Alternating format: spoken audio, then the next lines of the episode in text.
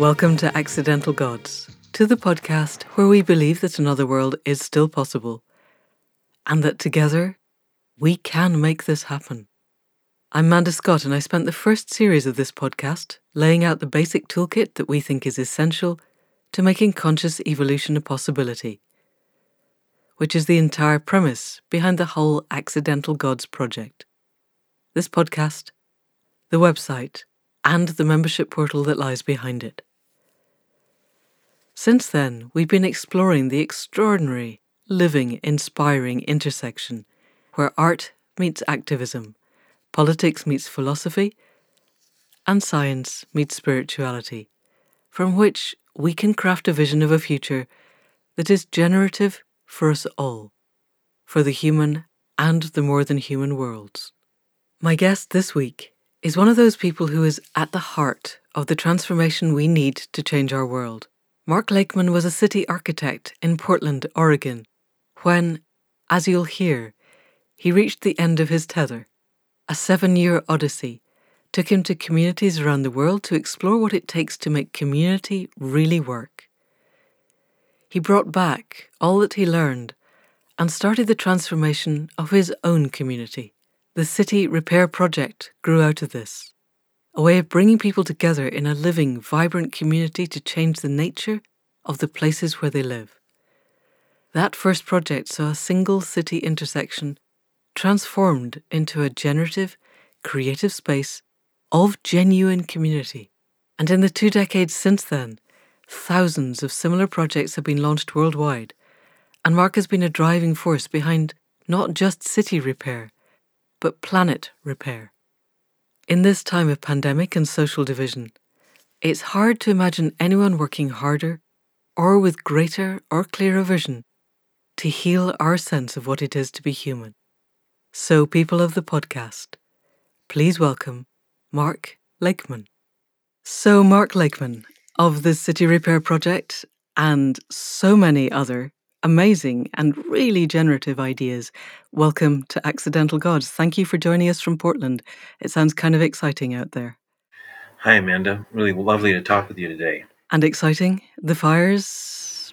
Oh, yeah. Um, all kinds of visceral uh, feelings, um, including some terror and uh, fear for the future. And yeah, very much a sense of betrayal, too. I just keep thinking to myself, we read that this was going to happen three decades ago. Climate scientists gave us clear warning, and it was front page news, buried, of course, in the more conservative sources. But um, yeah, I remember reading very clearly that fires would, would jump in scale and frequency. And here we are, having done not, not just nothing about it, I mean, almost nothing. The agencies that could prepared and tried to inform people and help local communities have some sense of preparation and and, and some technologies, but and, and building codes. But uh, overall, we've only exacerbated the problem through political malfeasance, really. Yeah. And, and anyone who tried to make a difference, certainly my experience over here was that they had their funding cut quite quickly. So it's been very hard.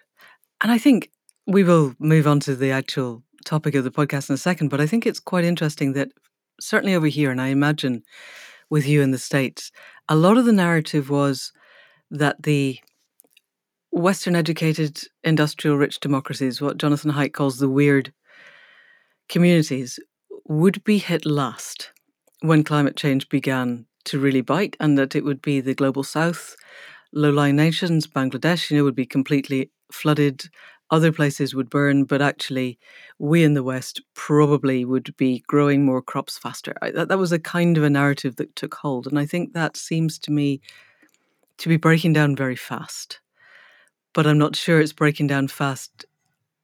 We think it's breaking down fast because we have a narrative that says this is happening. Yeah. I'm guessing it's not gaining traction with the people who think climate change is a Chinese conspiracy theory. Yeah, I would. I would say. I'm just. Uh, I'm remembering big initiative that we were part of a few years ago. To uh, we were funded, interestingly, by the Rockefeller Foundation to redesign multiple cities in the Bay Area as part of an initiative called Resilient by Design. Wow. in which Rockefeller, uh, after Hurricane Sandy, became persuaded very mightily that um, climate change is real and that they're in a position to do something about it. So they yeah. have been funding the Hundred Cities Initiative, and that and they consider the Bay Area kind of the crown jewel of all of the all of the leverage points that they can apply their power to. And so they were thinking, if there's a region in the world that has the capacity to act with um, concerted kind of vision, it would be the Bay Area with all of its diverse peoples and circumstances. It could provide prototypes for the rest of the world. So we were trained up um, rapidly and were helped to learn that you know climate change is really a, disru- a disruption of all of everything that's normal. Yeah. It's um, certainly characterized by you know rising sea levels, but it's also punctuated by events in which um, multiple uh, impacts combine at once. Sandy being one of the best cases, but you know in the Bay Area we were able to see that in something like a 50 year time window we will have um, events that are about you know where the where the where the water levels themselves, not to just speak of the wind driving rain, but the water levels themselves through combined effects will reach around 14 feet higher. But actually, that's just a really solid guess. Yeah. It's actually likely to be much worse than that. But when you consider things like water flowing into the bay, um, you know, torrential rains driving the um, the amount of volume that's coming down a riverway through multiple apertures into this into the Bay Area, and then you think about things like storm surges and king tides uh, combined with sea level rise. Um, sea level rise is only a small part. Yeah. One of the things that we were able to establish because of a team of sp- spectacular um, kind of ecologists that work on uh, wetlands, we, we had a public presentation from that team. There were 10 teams chosen from around the world, and one of them was called Public Sediment they were able to establish that the wetlands of the world will all die. Oh, that all of the ecological services that they provide, the biodiversity loss just from that will be catastrophic. So many families of the Tree of Life, you know, not to even speak of their sequestration services and God, yeah, and, and wave attenuation. That that there is no way to augment them quickly enough to fight um, sea level rise. So we're going to lose all of those things. Anyway, I, I just want to summarize by saying you know, we learned that it's really a political problem, of course. Yeah. And um, it's going to play out m- more evidently than anything in terms of um, societal, you know, economic, societal disruption. Food systems will be disrupted. And then that will certainly be a launch pad for all kinds of unrest and disruption and then repression and then just helplessness and it's really only the ten, the first ten feet of of what could potentially be as high as a two hundred foot sea level rise. Oh. The first ten feet are is where we get a chance to fight for the future, and after that ten feet, um, it everything's out of control. Okay, so I can feel a different podcast happening. Let's we might come back to that another time if you have time because that's yeah. a very interesting thread to go down. But for now, let's take a step possibly forward, I don't know when in your timeline that happened, to your origins of what got you to start the City Repair project. If we can do that kind of as a as a run through of how you got to City Repair and then what it is, because it seems to me that it's it is one of the things that could completely change the trajectory of where we are in this moment in the midst of the pandemic with all of the political upheavals arising. It could be a game changer. Let me say, um, as we go into this, that it's the city repair project and the fact that we use all of our infrastructure projects as a means to organize and build community, okay. yep. to reskill people and to engender participatory design literacy. It's that work yeah. that inspired Rockefeller to pluck us out of all of these other teams that were competing. Okay. We work with like more than 40 communities at once to get sort of training 40 communities and then they go out and they implement and we're sending them volunteers. And so we really enlist we call put a call out to the entire region that's this huge barn raising. We're basically like hey everyone who you know and we're very we're very transparent about um, colonization. We're like you know we're in a colonial grid. There we're absent gathering places and we're undertaking an initiative to restore um, cultures of participation and self-determination and therefore resilience and one of the things that's been programmed out of our lives is the barn raising. God damn it, it's back. here's here you know it's happening all over the city all at once. This is our we're going into the 21st year of doing this, so it's it's you know the plan has been to reinstill basically a, a point in the cycle of time that is supposed to be happening every single year as a as a as a cultural moment or a ritual. So we're we're in the 21st year of doing that. But yeah, when we put out the call, people across the region mm-hmm. respond. Because people want community. I mean, that's what we found in during the lockdown is people are so hungry for community and that being given the time and the space to create it seems like a huge way to give people the gifts of resilience and agency. So if you're not only promoting the concept of community but giving them the tools with which to to connect to each other. Is that what I'm hearing? Yeah. yeah. So can you give us a yes. little bit of the history? The colonial grids, uh, you know, how you got to that and then because in the UK where the colonialism came from, we don't have so many grids, but I think we still have a really disconnected urban centers. So let's take a wind back, have a look at how you got to there and then look at where we could get to. Okay. Yeah, I'll give you a really concise account. So, the the story of how we came to be able to understand the context that we're in and be able to actually see it and then engage it creatively. You know, as far as my own personal contribution to this effort is concerned, I mean, I, I play a key role. Uh, I basically am the child of two architects. I was conditioned to go into um, a modernist career thinking that design could change the world, which is like one of the few things about modernism that actually is, is, is relevant, timeless, and true. Um, that design can be that, but it, it isn't as modernism would have us believe that it's about form and it's about sculpture and just about pretty much beauty. It's more than that. Design is a tool for, for problem solving and anyway, I'll, I'll say more about that in a minute. But in my career, there, I was very fortunate to be designing the Bank of America building on the west end of the Morrison Bridge in downtown Portland. There was a huge toxic waste cover up that was disclosed on the last day I worked in this office. I was so disgusted by what I was hearing, because Bank of America's sitting on this giant toxic waste cover up right on the edge of our river, and the salmon come up the river, and then people ingest the salmon, and then the cancer you know that ensues in people is just you know one of the symptoms of all of this um, irresponsibility and lack of vision, lack of commitment. So I quit, um, and I and I really read the Riot Act in, in a very lovely way to my, all my bosses. I got them all in a conference room, and I quit.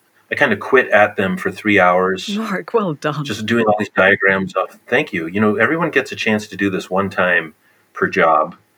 I basically told them that I, I had faith in all of them and and that the reasons that they went into the, the culture of design um, was were still within them, and all these compromises we felt we had to make just in order to get the next job were all understandable, and at the same time, you know, we could stand for something more, and we could attract a better class of client. Anyway, stuff like that. Did it make a difference? Do you think? Did it change the culture of the company? Absolutely.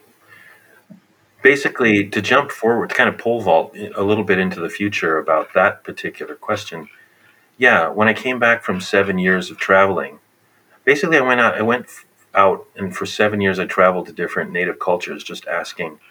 And this is a really short version, but I basically was saying, as I would, you know, stop, spend time, make friends, learn. I was observing settlement patterns and the the economies of local communities and how they would interact in, you know, basically place based people with multi generational communities where systems of indoctrination and you know institutions of coercion um, you know haven't really taken hold or people are in, in active resistance so i'm visiting different villages around the world and asking do you have any idea what the hell is wrong with me and my people you know and not making it all about me the whole time but kind of you know everybody knows that i'm really curious to know what they think so i got to hear a lot about people's views of colonization of the entire western hemisphere and you don't think of that it that way when you're in the Western Hemisphere.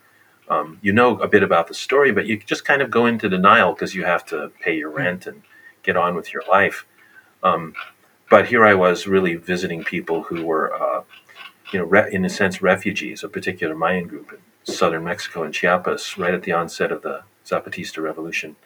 So I was there. I was there to observe, uh, very much in a kind of permaculture mode. But before I had ever learned of the, the word permaculture. I was there to, I basically knew, I said it to myself this way I want to know what people are like, because I don't think I do.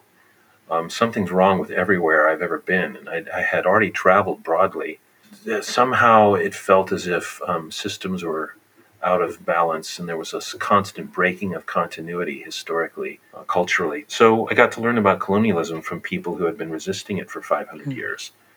And uh, one of the most lovely things was when someone said to me, first of all, this person said, You don't even know who you are. You don't, your people don't know who you are. You don't know what's happened to you. You think you're the conquerors? Ha! I mean, I'd been, I'd just been crying and apologizing for the impact of, you know, European colonialism. And this guy's like, no, no, no, no, no. You guys only did this because it was done to you so long ago you don't even know who you are. He said, You need to go home, stand in the closest street intersection, and look at, you know, in all, in all directions and notice that the lines are long and flat and straight. And then understand and walk a block away and see it's the same, and walk to another town and see that it's the same. And then realize you're in a giant, imposed, violently imposed, just inconceivably violently imposed infrastructure. And then he said, and then try to find out when your family first came into contact with those lines. Hmm. And if you can discover that, then you'll learn who you actually are because that was the last time your people had a voice. And of course, that takes me back to England. That takes me back to um, a Roman invasion, yeah. the utter disruption of my people there. I'm Mark Lakeman, and I think that we came from Lakeland, actually. North of England, yeah. Yeah, but I don't really know, and I've got to investigate that more. Um, that was some excellent uh, instruction. And when I did, I mean, and, oh my gosh, while I was there, I saw so many things that revolutionized my sense of um, our relationship, humans, human beings' relationship to each other. Like I got to see an actual geomorphic village generated by people as an ecological, climatological, you know, geographic response mm. in which architecture is not an imposition or it's not a formal exercise. It's a resultant of participation that absolutely fits them like a like the shell fits a snail. And um, you know, a place of such um, incredible equilibrium, even though there was poverty, and even though um, they were, in, to a great extent, refugees and having to kind of, you know, contend with the government and then invasive cultures around their perimeter. Um, you know campesino culture trying to destroy rainforests to get more arable land. You know, there was all of those dynamics, and at the same time, um, I saw social architecture that exceeds anything we practice in this highly evolved city of Portland, in anything I've read about theoretically in a book. Like their starting point of how they see each other, their sense of interdependence is, is at an entirely different level of seeing themselves as being part of a greater whole um, you know, intergenerationally. And connected to the more than human world around them. Did, did he see much of that sense of interconnection? God, yeah. There was a thing that happened that changed me forever. As I sit here, I'm a different person. So imagine I'm, I'm just this, this guy who's, you know, gone through all this confusion and conditioning and been part of sports teams, you know, where we're smashing each other and really taught to def- define my sense of worth by how I um, contend with other males, especially, and, you know, part of, you know, subtle and overt misogynist conditioning. So here I am in this moment, and I'm just about to leave, and this young trickster fellow who, had, okay, first of all, just see all of the men and women all wear white tunics, and they all have beautiful long hair, and they're entirely uncharacteristic of um, what you basically see of Mayan culture. This is the Lacandon Maya, and they're quite distinct from everyone else because they are the only unconquered group. Oh, really? So we're in that kind of context, and we're in this this kind of um, sort of sacred space, which just looks like an ordinary palapa, but the ground is covered with banana leaves and all of these incense burners with the faces of um, the kind of characteristics of nature, kind of deities, and uh, someone's been singing for three days, inviting. Um, the creative force of you know the divine to, to sit with us, and it freaking showed up. Wow yeah, it makes me shake um, just to think about it. Anyway, uh, yeah, while I'm sitting there, and this trickster guy who'd just been really, he'd been my guide and he'd been teasing me the whole time and kind of tricking me into look, really looking at myself. Finally, he's just talking to me with a serious, sober tone. He asks me, Well, have you gotten what you came for? You know, do you think you've learned what you were seeking? And I, you know, I was just so affected by like certain spectacular things that happened, subtle things, just watching the way they would interact, and especially their dialogues as whole groups and, and how they would actually arrive so effortlessly at a decision. Hmm. As he's sitting there talking to me, this butterfly lands on his shoulder and he leans back and he's balancing like he's sort of on a lotus petal or something. He's balancing just on his on his butt with his hands out like this and his, his feet are forward in the air. And he obviously had a very strong abdomen as he was balancing. And he just, with the flick of his finger, he just sort of suggested that the butterfly fly follow follow his hand. Wow. So here's this little butterfly flying um, above his hand, and he does this thing like this with the butterfly flying between his hands as he's kind of moving it around. Like a kind of Tai Chi movement almost. Yeah, yeah, very, very fluid and beautiful like that. It lands on his wrist, and he's just holding it up so I can see. And he moves his wrist over, and the butterfly hops to his other wrist, and he kind of goes back and forth. The butterfly hopping back and forth, and then finally, it it's on his finger, and he leans forward. And he says, "Now, put your finger up." It took a while, but the um, you know, he kind of had to coerce it, and he was saying Mayan words. So I was used to speaking with him in Spanish, but he was saying some Mayan words, and obviously trying to persuade the butterfly to land on the Your finger. the white man and blow the white man's head out of his own butt, um, which is what happened. And finally, Butterfly jumped over, and I just sat there, and it was the most beautiful moment to have an insect apparently choosing to land on me. And then it just kind of flew to different parts my leg, my shoulder, and uh, I just felt kissed. Anyway, um, that's only one story. The uh, there was an anthropologist there whose work I had been reading, and he said to me when I met him, he's like, I have never left. Since the late 50s, the things that I saw and the way that these people interact with, with animals, I could tell you story after story. And he told me some of them. He's like, something is going on here, and it is, it is available to all of us. Uh, how, our, how our consciousness could be if somehow we could recover and live in a more integral way um, and have more repose and not have to work so hard all the time. So he said, I've never left and I'll probably die here um, because I need to be near this. Yeah, why would you leave? So why did you leave, Mark? Because you could have stayed, maybe? Well, I was there long enough to have my mind blown. I was always, actually, I was inspired by um, the story of Gauguin and how he had left to um, go kind of seek this imagery and this story that he wanted to bring back to France and then exhibit. Mm. And I think he was he was, he was very much hoping to have a kind of a transformative effect, not just on the world of art, but on culture by depicting people who just lived it with a, just a fundamentally different paradigm. And I was very inspired by that. So I invented this, this uh, kind of traveling art studio. Um, it had kind of lights that would go out to different sides, and it had um, compartments for storing paintings, and then traveling libraries and Wow. uh, all my equipment. And uh, right when I got there, the Zapatista Revolution started, and I managed to have a letter from the uh, Na Bolom Institute, which means House of the Jaguar, which would give me um, passage through the military lines and into the Lacandon Maya. Wow. So I was very lucky that way to have had that set Yeah. up only two days before everything hit the fan. Yeah, it uh, the beginning of of of city repair was really a lot of what you might call R and D, um, getting out, developing more of a stereoscopic view of the world, learning more about the design of villages as an expression of um, people's values and vision being integral with their action. Right. You know, and you could say that it's sort of this cl- cliche of the white man going out to try to find the Garden of Eden by, you know, looking at so-called untouched, naive, or whatever indigenous people. And I think that um, it wasn't quite like that. But I could, I wouldn't blame anyone for seeing it that way. But the, the truth is that there is such tremendous value for any person who gets out of um, the Western construct and goes just to look at other people respectfully uh, living in the world. So I was well advised, and uh, when I came home to Portland, Oregon, I did stand in the grid, and I did in my neighborhood, in the intersection right next to where I had always lived.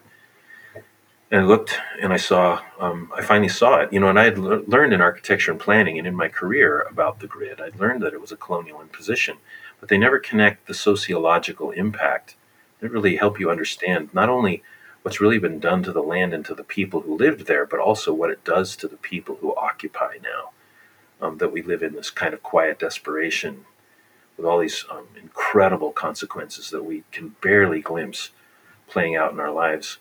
So I looked and I saw, oh, this is rather like a graveyard. Everyone's well organized into this little Mm. grid, but we're all elsewhere. We all leave where we live to go elsewhere to earn the money to pay for where we can barely get to be. So we leave the home zone to go to the work zone, scarcely realizing that zoning is actually an artifice Yeah. um, that is imposed across the continent. And uh, you know, we've got all these brilliant causes emerging, like you know, new urbanism, which would have us shorter distances to walk and more, you know, no no food deserts and parks closer by. But they are failing still to see that when you have a professional class of designers designing whole landscapes, and the whole thing is really driven by somebody wanting to make a gigantic amount of profit, and it may not even be necessary to the culture or really even needed by the people who live there and it's not respecting any kind of you know place-based story that pre-exists but that's our condition here it's just normal for us all to live in products and not realize that the, that the neighborhood itself is really a development product. It's not a village in almost any sense except that we live there. We might still call ourselves villagers which is really what takes us to city repair. That's Right. that's the thing we do. We're saying you can understand your context. It's possible for you to understand how it is you come into this place where you feel like you have to ask other people for permission to have agency where you live. Like, how did that happen? Because I'm guessing it doesn't happen in Mayan villages. They do not have. no, they just get up in the morning and they're done whatever they have to do. They're like I was told, you know, the, what drives our economy is figuring out what how we're going to mentor our children today. Okay, we have a ways to go. But so you came back to Portland, you stood on that intersection, and you changed that intersection. Can you tell us a little bit about that very first kind of revolutionary intersection transformation? Yeah. Okay. Well, because I was really well coached, and not just by uh, my, uh, these Mayan folks, but also by others, and especially including a, a Cheyenne architect named Elk River. My my way of approaching this was to see that, um, in terms of design, like, okay, if if we were villagers, there would be a program of places and spaces that um, would accommodate and facilitate interaction and exchange and creativity. And looking across the sweep of the neighborhood, I'm like, oh, there's just housing. There's really, and then there's maybe a bus stop on the perimeter to take you elsewhere. We're missing the entire spectacular program that would otherwise bring us together. And if we actually lived and worked with each other, um, you know, our health indicators would skyrocket, our crime indicators would plummet, domestic violence would probably be, you know, extinguished. Um, and also, you know, all of these other challenges related to drug use and um, traumas that children are going through. Uh, if we were to affect an essential repair of the con- connectivity of people to each other right where they lived, you know, we're to the point where they would say, "Oh, yes, gosh, we're all very creative, aren't we? Um, we're, we're thousands of people living here, and we all go away elsewhere to work with thousands of other people, but never here, never ever freaking right here, except maybe a block party and barbecue." Um, so we started to engender that program of places and spaces. And um, before the intersection, there was actually another more fundamental radical project based on two things. Um, the time I spent in Oxford having tea in the afternoon with people, um, the way that everything just stops and people make create this moment in time to just be together. That was fused together with um, the moment of the Mayan meeting house and kind of this this architecture of, of being integral with nature. Hmm. So, a, my friend Elk River, the Cheyenne I had mentioned earlier, he said it needs to be spatial. You can't talk people, you know, into or out of things, or you know, into a better world. You have to model it wordlessly. So, for me, that meant creating something. I won't go too much into this, but while I was uh, in Oxford at the Bodleian, I was uh, digging into a lot of um, different texts, and I came away with a bunch of really interesting suggestions from older cultures about how the world would be changed, like people having visions about the world being changed. There were three visions in particular that I that were um, inspirational to me, and one of them was this ancient Coptic notion um, that a that a designed thing would be key to changing the world.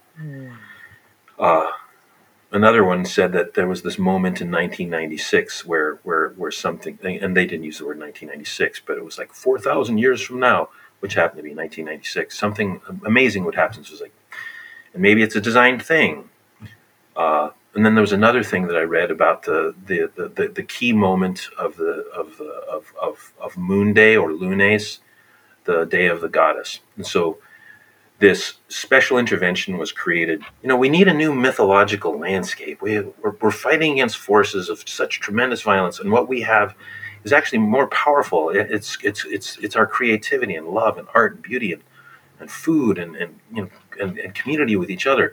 But how can we create this strategically in a way that suggests, you know, uh, well, that would engender an awakening and, mm. and a creative urge broadly?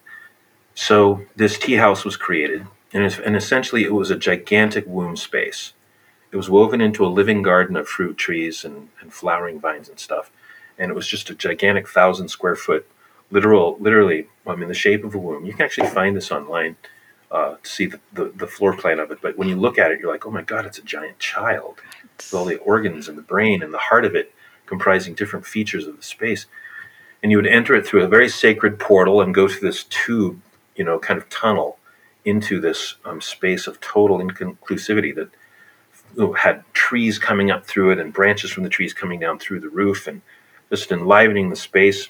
And then uh, when you went into it, everything was just free and the sense of space, just with all these different levels. And then the fact that everything was made out of branches and some of them were alive. And there were trees that everything was attached to. You couldn't it just was really like going into a dream, but the intent was to make it feel like you were back inside your mother. Where is this, Mark? Uh, Southeast Portland in Sellwood. Okay, and is it still there? No, no, it was um, it was built basically to exist long enough to catalyze the energy for people to go out and seize the street. Wow. Okay. So it, it was really like a, a, a like a booster rocket. So it was the first way of addressing the isolation in the neighborhood just thinking about the US only, you know, every neighborhood is deficient gathering places, and here's one intervention that will be relevant to all neighborhoods. So, this is a prototype that will inspire people to learn and also to act. So, it was made out of 10, 10 rooms that all broke apart. At a certain point, once the city found out about it, and they said, You can't do that, you haven't asked permission.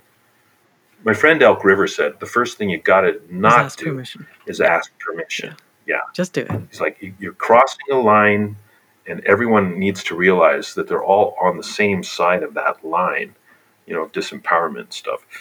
So he's like, you can't ask permission. So the city came along and said, you can't do this. Oh my God. And by that, they were too late because hundreds and hundreds of people in the neighborhood were now connected and they all stood up. They got off their couches, they turned off their TVs, and they organized, and they fought back, and they wrote letters, and they got the TV and all this media involved. And suddenly it looked like the city was trying to beat up this little neighborhood that had just made something out of you know garbage and natural materials.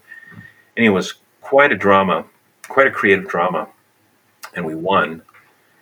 They had to back off. And at that point then we moved the, all the energy out into the intersection. We took over the intersection. We built all these features on the corners. All of it was illegal and i knew that. Um, but and the neighbors you know the neighbors were just like well why shouldn't we build a little you know 24 hour book station on the southeast corner. And why shouldn't we put a place for children to share toys and adults to put fruit and vegetables out on the. And why shouldn't it all be beautiful and sculptural and you know statements of recycling and ecological design? Why shouldn't there be a giant playhouse wrapped around a tree on the northwest corner and skyscaping bench for an entire family to sit on on the southwest corner? And a 24 hour solar powered tea station. I mean, there were all these different amenities. We were basically like, okay, what's the program of a really successful village heart? Hmm. Let's treat this like a garden and we'll put all these little starts into the human space. We'll really treat ourselves as an ecology and we'll use ecological principles for engendering kind of a, a growth and an impact, cohesion. Anyway, that was all legal. And we painted the entire surface of the street with these concentric colors and these lines going in all four directions. So we're really reclaiming the co- crossroads. Actually, you know, city repair is really about treating everything as a crossroads to say wherever pathways converge, that is where lives come together. And if we keep nurturing that effect, we will regenerate human culture. Because after all, that is the very first move of urban design or a village design. You know, where do the pathways cross? That will be where you know activities and functions are clustered. So you support that, and then community builds itself. And you worked with the police rather interestingly, so that when they were called, they were on your side. Yeah, we were kind of um, pro, pro, very preemptive about it, proactive about it. Uh, we we knew that there was this tall, kind of terrifying looking, but very sweet, almost seven foot tall policeman named Ed, and we set up an arrangement with him so that every Monday, these two really wonderful little girls would be waiting on the corner for him at seven o'clock with chai tea. This was before chai was really even known in Portland, but we're making chai and usually chocolate cake or some form of pie, and he would show up right on time. And a lot of the time, we could get him out of his car to come into the tea house, which was, I mean, I remember the first time he walked into it, and he just was like, oh, oh, I'm sorry, because it's such an intimate space. He said, no, no, no, no, come on in, come on in. So we were doing, you know, people always joke about cops and donuts, and we were being um, we were sort of saying, well, you know, rather than waiting for this terrible moment where everyone's mad, mad at each other and you're in a protest, and that's the only time you talk to the police, let's build a relationship with him. Like this is this is one of the things I learned from these various, you know, advisors as I was visiting them in my travels. Like they're actually all on the same side, mm. and if you're polarized and sort of tricked into thinking you have to fight over insolvable issues, then you'll remain trapped. But if you can just act from a place where you actually see each other's common humanity and then afford each other that dignity and respect, then act, everything you do actually starts to invite people in to share that with you and then give that, offer that back to you. So that's how we treated Ed. That's how we engaged. The transportation department got mad because you're blocking a highway. Yeah, we were messing with the right of way. And Ed said, uh, I am paid to stop things which are bad, but I am not paid to stop things which are good. And he said, We will not even be reporting this. Um, and transportation is going to have to be the one to engage you. And they're going to get mad. And he said, When they do, call the police. So that's what happened.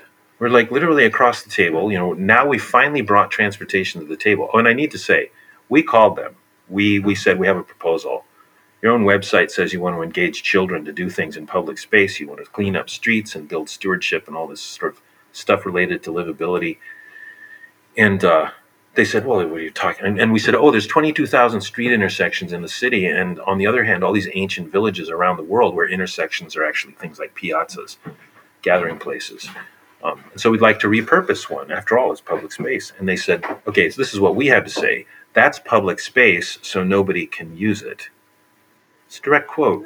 So we're like, wow, this is amazing. It's like watching the movie Brazil. It's like we're just punching ourselves in the face now. Is like, you know, it's public space, so maybe the public could use it. And you know, when we we met with them downtown and we looked across the table, it was just absurd. They were saying, you know, you can't do that. You don't have the power. And then our answer was, okay, so if that's true in our neighborhood, then that's true in yours that nobody ever, anywhere at all has power of place. And we live here our whole lives. We pay for our we pay our mortgages for 30 years. And you're saying that we have no power. The space between our homes does not bring us together. And we said we're trying to do this not only for our neighborhood but for everyone in the city. And really we were thinking about all cities. Hmm. Because again as, as we were coached to understand these ordinances that engender isolation through design apply everywhere across the entire empire construct. And the vulnerability of empire is that whenever there's a place based innovation, it can be replicated across the entire construct of right. design. And what did Transport do when you presented them with this concept? Oh, they were mad. they were mad. But they also said, okay, be, but because we had continued to engage them respectfully and we never reacted to their to their um, kind of attitude, uh, we left them room. We left them the chance to, to stand in their own dignity. And they said, the truth is, this is our favorite problem. And we have an entire wall dedicated to it. We love this thing. And we just, we don't feel that we have the discretion to be able to, you know, to be able to support this. And the truth is that after that, I mean, after the whole thing happened, within a couple of months, the city council unanimously legalized it and they reprimanded the Department of Transportation. They said, you never do this again. When somebody comes forward with a constructive proposal that's connected, you know, like we were citing the benchmarks and the goals and objectives of the region and all the way down to the neighborhood that are unmet perpetually. Right. And they said, they've come with you to you with an organized proposal and you just say no like from now on always freaking ever you know um, entertain it and bring it to our attention Right. And was Portland a particularly progressive place at this point? Is that why they said that? Uh, could you imagine that happening in, I, I don't know, list of, of very, very reactionary places across the states? Would they still say the same? I would say um, it's kind of a yes and no because, like, just like um, you know, after we did this, we were in Washington D.C. to the Planning Bureau, and they're like, "No way will that ever happen here," and then it happened four years later. Okay. So Portland, you know, Portland's on this kind of spectrum of cultural recovery, like a lot of places, like everywhere, really is, and we were building on um, progressive momentum. Like we had an incredibly progressive planning culture that was frustrated, always being conscripted uh, to just facilitate, you know, thoughtless Mm. development. But uh, nonetheless, we had accomplished like growth boundaries around all cities, making all uh, waterways public and, and riparian zones. But they're public, so nobody can then use them, right? Because that's the that's the definition of public. Is nobody can go near it because it's public now. yeah, you can sort of access it, but you can't really do anything, and you can't get to it. Yeah, it's complicated, but you know, it's all in transition. I consider all these Okay. Yep. all transitional steps toward a better world. Messy and imperfect. imperfect. And you did that first intersection, and as I understand it, there are now thousands across Portland and other areas in the states where intersections have been reclaimed and humanized. Is that right? yeah, we literally don't know how many there are now in the United States. Um, I stopped being able to count the number of cities that have replicated the ordinance, and uh, in most cases, our city bureaucracy is helping the bureaucracies of other cities to basically liberalize public space, and other cities are, are replicating our ordinances. We have three favorite ordinances um, here one for transforming street intersections, as many as any neighborhood wants for free. Wow. And now, as of a couple of years ago, all of the streets that connect all those intersections in all residential zones are up for reinvention for free. For free, as in the city will pay for whatever is required if the residents create a plan of what they want. Um, well, like that. Um, it's actually for free in terms of the initiative has to come from the neighborhood, it has to be place based, and it has to have a certain amount of support, a certain percentage of support of, of, of local residents within a two block radius around any Okay. around any intervention have to um, a minimum of 80% of the people, which is quite a low bar. Um, because the city really wants to incentivize these things. Hang on, 80% is a low bar? Yeah, I think a lot of We have we struggle to get over 50% to agree to something. Yeah. So I'm really interested. You said when you were with the Maya that you were really watching their decision making process. Yeah. Can we talk a little bit about what they did that we could replicate? thank you. Not being Maya. Yeah. Okay, so, you know, most people are familiar with obviously ideas like consensus or Robert's rules, different ways that people come to arrive at decisions, set agendas, and get something done within a focused period of time. And more recently, um, systems like sociocracy or, or dynamic governance um, tend to be preferred over consensus for good reasons. Okay, well, so uh, I was only familiar with some of that uh, when I was with the Lacandon in the mid 90s. But what I saw, I still have never seen here, except now in the community where I've, I've personally been working. Like, I'm still in the same neighborhood. Part of my commitment to transformation is to remain rooted in that same first place and not leave. Where you were brought up. Yeah. So by being able to be there, I get the benefit, and I really recommend this for everyone to do this for their own lives, to um, be resident in a place, to choose their place and set down their roots, um, and be there to watch the continuity over time, and to be really engaged in it and, and helping it over time, because it's I can't imagine a richer living experience than to do that. And I have been a traveler, so I understand the difference. Anyway, uh, so what I saw in the Mayan community uh, it, it, it is possible. Basically, I'll just describe it.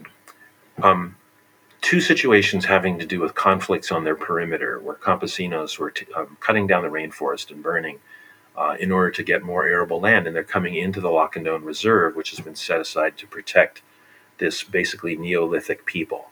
And so that, that then there's a conflict with campesinos who then have, are brandishing guns and um, the Lacandon are yelling at them and telling them they have, have to stop and they have to leave.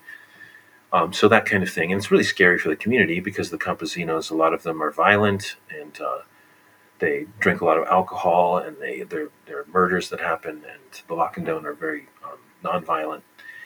So I saw this um, dialogue, two dialogues. One was about letting me stay in the community, whether or not they would let me stay, and the other one was having to do with this conflict on the perimeter.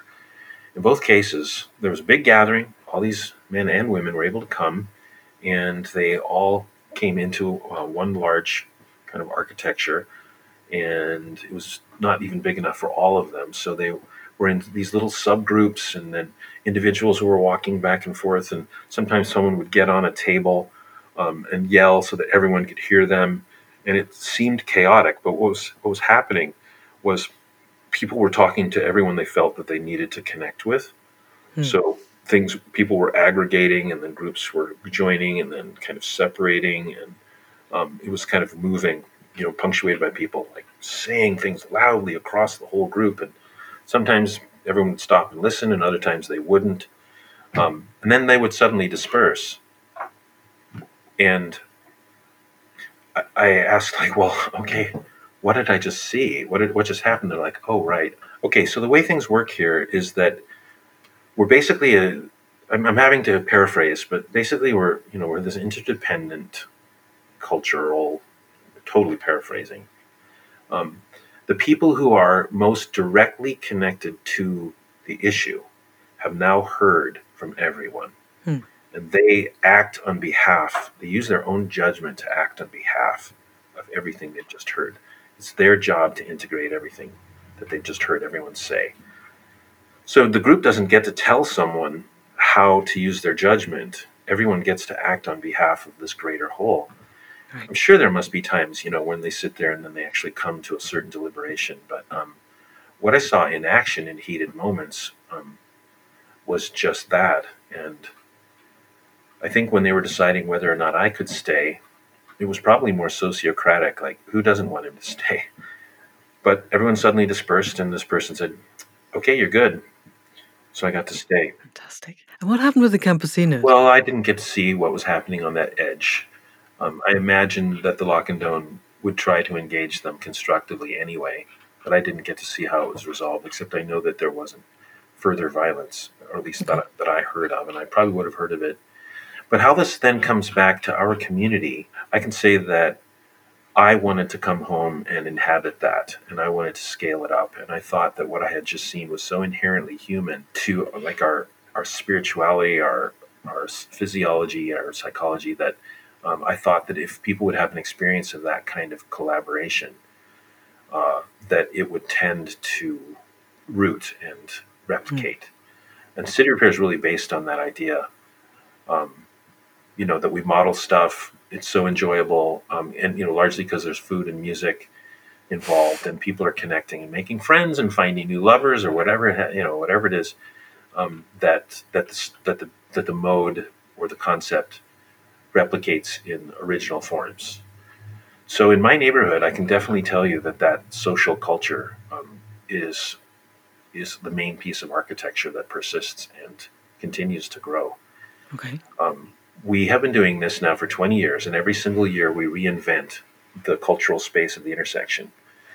Um, every year we sit down and we redesign it, and then we reinstall it. So there's 20, there's now 24, 25 layers of community murals on the street surface. And we get together in the early spring and restart the process.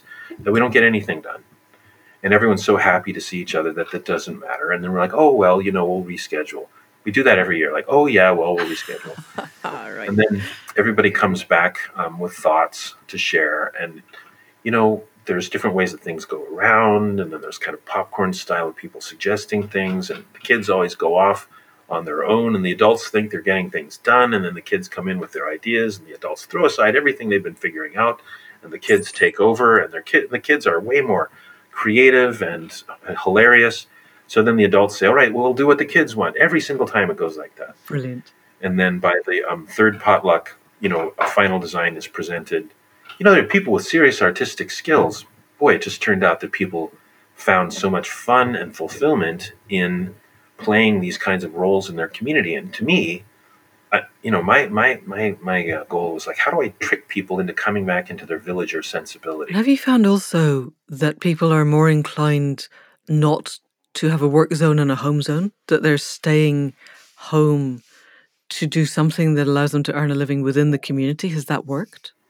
Yeah, and I would say you know, I'm I'm part of the evidence I'm citing, but I mean I've seen it in all these other people as well. But to see people go from you know basically being conditioned to have, like have a, an identity that is cultivated within a perfunctory society, like a where they play a specific role and then you know like defining themselves by how hard they work, to actually learn how to just be in time and um, share stories and to find fulfillment by being present. That's actually one of the most important things to realize.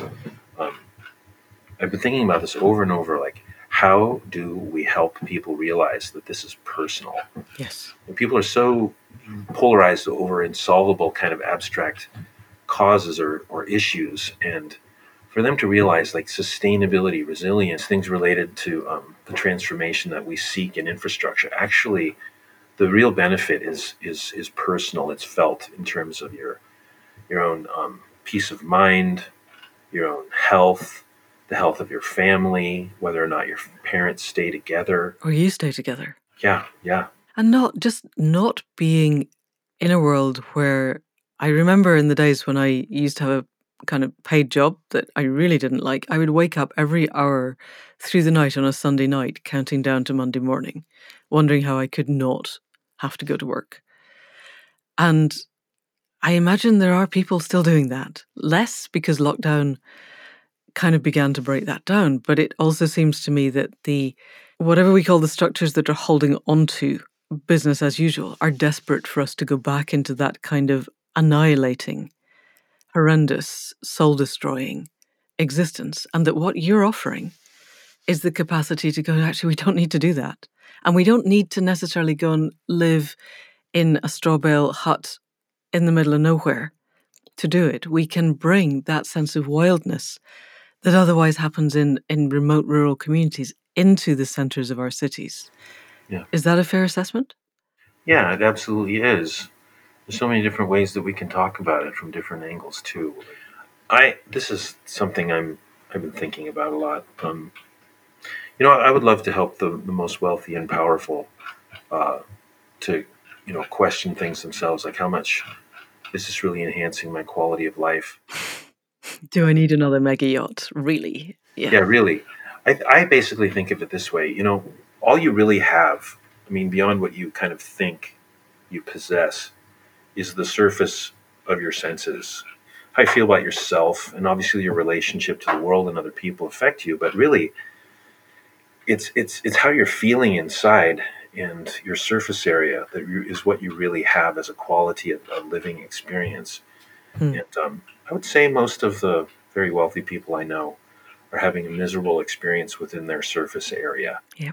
We can't give up on that strategy of trying to people appeal to people's humanity and invite them to join us at the table um, of mm. culture. And I think you know, I've, I've seen, I mean, I'm, I'm in touch with various progressive developers who are just absolutely thriving by creating affordable housing and participatory villages with diverse scales and projects that sit on land trusts so they're permanently affordable. They know that they're creating a legacy. And not just a statue in an Oxford college, which is how they used to do it. Yeah. And then the statues get pulled down. Right. Yeah. I, I want to convey this. I mean, my friend Eli, who does so many wonderful urban infill villages, you know, he's just constantly working to try to transform larger development culture. The beautiful thing that I don't know if he's he's figured out how to say this yet, but everybody loves him. Like when he speaks in the city of Portland, everybody listens because they trust him and they respect him. Right. And he's beloved now, and his his his wife is beloved. His children are taken care of. Like people recognize him with respect everywhere he goes, so he doesn't have to die to leave a legacy. He gets to inhabit a fulfilling life. Right. Somehow we have to get the word out that it's done differently. And you've got you've got the City Repair Project website. Cityrepair.org, villagebuildingconvergence.com, and then um, our radical design office that is a kind of it's a, it came out of City Repair to establish itself on its own is communitecture.net. Right. So we'll put those in the show notes. But what we really want is somehow a person in every city around the world who's listening to this to get out and talk to your local city council. Because I think, you know, city councils are made up of people. Around here, they are stiflingly unimaginative. It's like they pick people based on their absence of creativity. Yeah. But there must be people who could be creative if they were given the agency to do that. Yes. So I, I would just like to say, as we're winding down, that you know our overarching goal or our overarching strategy is to use design or to use creative infrastructure projects as a means to build community and help people rediscover their agency. And um, it seems, you know, as if those projects can be quite small, whether it's a community bench or a kiosk or a, or even a playground at the you know the most joyous scale. Um, what you're doing is actually using that as a catalyst to have a big effect. In fact, I think resilience is characterized by small being big and big being small, really upending the idea that giant things are what is important, but to realize more deeply that as you engage officials, as you engage anyone in the process, you can actually be transforming systems through how you engage the human beings in them to join you in this cause and identify with what you're mm. doing then it can go to any conceivable scale. And you're really thinking the whole time that you're changing the world. Yes. Yes. If we gave you 10 years, starting now, and access to everyone who runs a city around the planet, and you are able to make everything that you want happen, could you sketch for us the world that would be 2030 if everything worked out in the best way possible? I can definitely do that, and I can characterize the experience of that world. Um, and that's actually the best question anyone has ever asked me, so I can pretty much die now. Thank you. Yeah. Go for it. I can tell you that as I've dreamt of the answer to that question almost my whole life, it would be characterized by a changed personal experience of being alive for each person I mean, why we're talking about city repair is it's all about people enacting the world that they want to see directly. The distinction between work and play would be um, dissolved and it would become one thing that, like the work you did to support your community, would be meaningful and uh, not destructive to the world. Inevitably, in order to reduce um, carbon emissions, you have to localize living and working so you're not transiting your body through space every day. So that's kind of a given. That's kind of a design constraint. So if you do that, then the quality of your life will increase. The spectrum of your relationships will deepen and broaden. Your satisfaction will increase, and you'll stop needing to have so much money um, because so many of your needs will be met because people will be like, "Oh wow, thanks for taking care of my children," or showing them how to use that tool. You know, the kind of just reciprocity that happens automatically. So 2030, if we're going to survive, it has to be characterized by um, greater meaning and satisfaction, more um, direct connection, the less of a need for mobility, um, and more of um, a, a, kind of an equilibrium and ease and an aesthetic satisfaction on the ground where we stand. That we're not really monetizing our reality so much, but we're really seeing the home not as a commodity, but as a hearth. So, you know, as you look around the world, I would say you're going to see vegetation everywhere. The landscapes are going to be edible they're going to support native species. That'll be for sure. Um, and then there'll be lots of retrofits that you'll see everywhere in terms of art happening in public spaces. Um, rooftops becoming either respirating ecologies or reflective surfaces as we all kind of come into common cause to confront climate change and re, you know, repair the ecologies of the world. But this means we can't wait for the wealthy and powerful to wake up to the fact that they can live more satisfying lives within their own surface area. We can't wait for that. We can keep inviting them to that, but ultimately we've got to really seize our own tools, realize realize our own creative destinies depend upon you know our taking the initiative, and just begin to create everywhere. Um, out of control, but in concert and in collaboration. That sounds amazing. Yay, let's go there. Yeah, let's do it. Well, let's make it happen. We've got 10 years. We can do that. And we might even get to the point where we're able to have net negative carbon and begin to to reverse things and increase biodiversity and just make being a human yeah. being fun again. that would be that would be so yeah. amazing. Alrighty, I think I think that's a good place to end. I, I can envisage possibly coming back again for a second bite, but for now, thank you for coming on to Accidental Gods. Thanks, Manda. So that's it for another week. Huge thanks to Mark for being a trailblazer and an inspiration, and for not giving up on humanity, for having the vision of how our city centres could be places of astonishing, vibrant, village like community. If all our cities in all of our nations were repaired along the lines of his vision, our world would be a different place. If you live or work in a city, or used to work in a city, but are now working from home, why not see if you can persuade local people to begin to repair, to regenerate, to recreate what it is to be human? This is how we will shift our narratives, one intersection at a time. So that's your homework for this week. Go out and change the nature of the places where you live. We will be back next week with another conversation. And if you have ideas of people you would like to hear on the podcast, please do get in touch. You will find me at Manda at accidentalgods.life. Though we are quite booked up, so if you send a name and you don't hear them straight away, that's why. In the meantime, thanks as ever to Caro C for the music at the head and foot of the podcast and for the sound production. Thanks to Faith Tilleray for being the other half of the creative team that is Accidental Gods and for designing the website. If you want to visit us there, that address again is accidentalgods.life. You'll find the show notes, the other podcasts, the visualizations and meditations in the resources section, and access to the Accidental Gods membership portal, which is a structured training designed to bring everyone into connection with the more than human world, that part where we can ask for the help that we need to be the best that we can be. So, if you know of anybody who would like to be active in being part of the generative dance of all of the world, please do send them this link.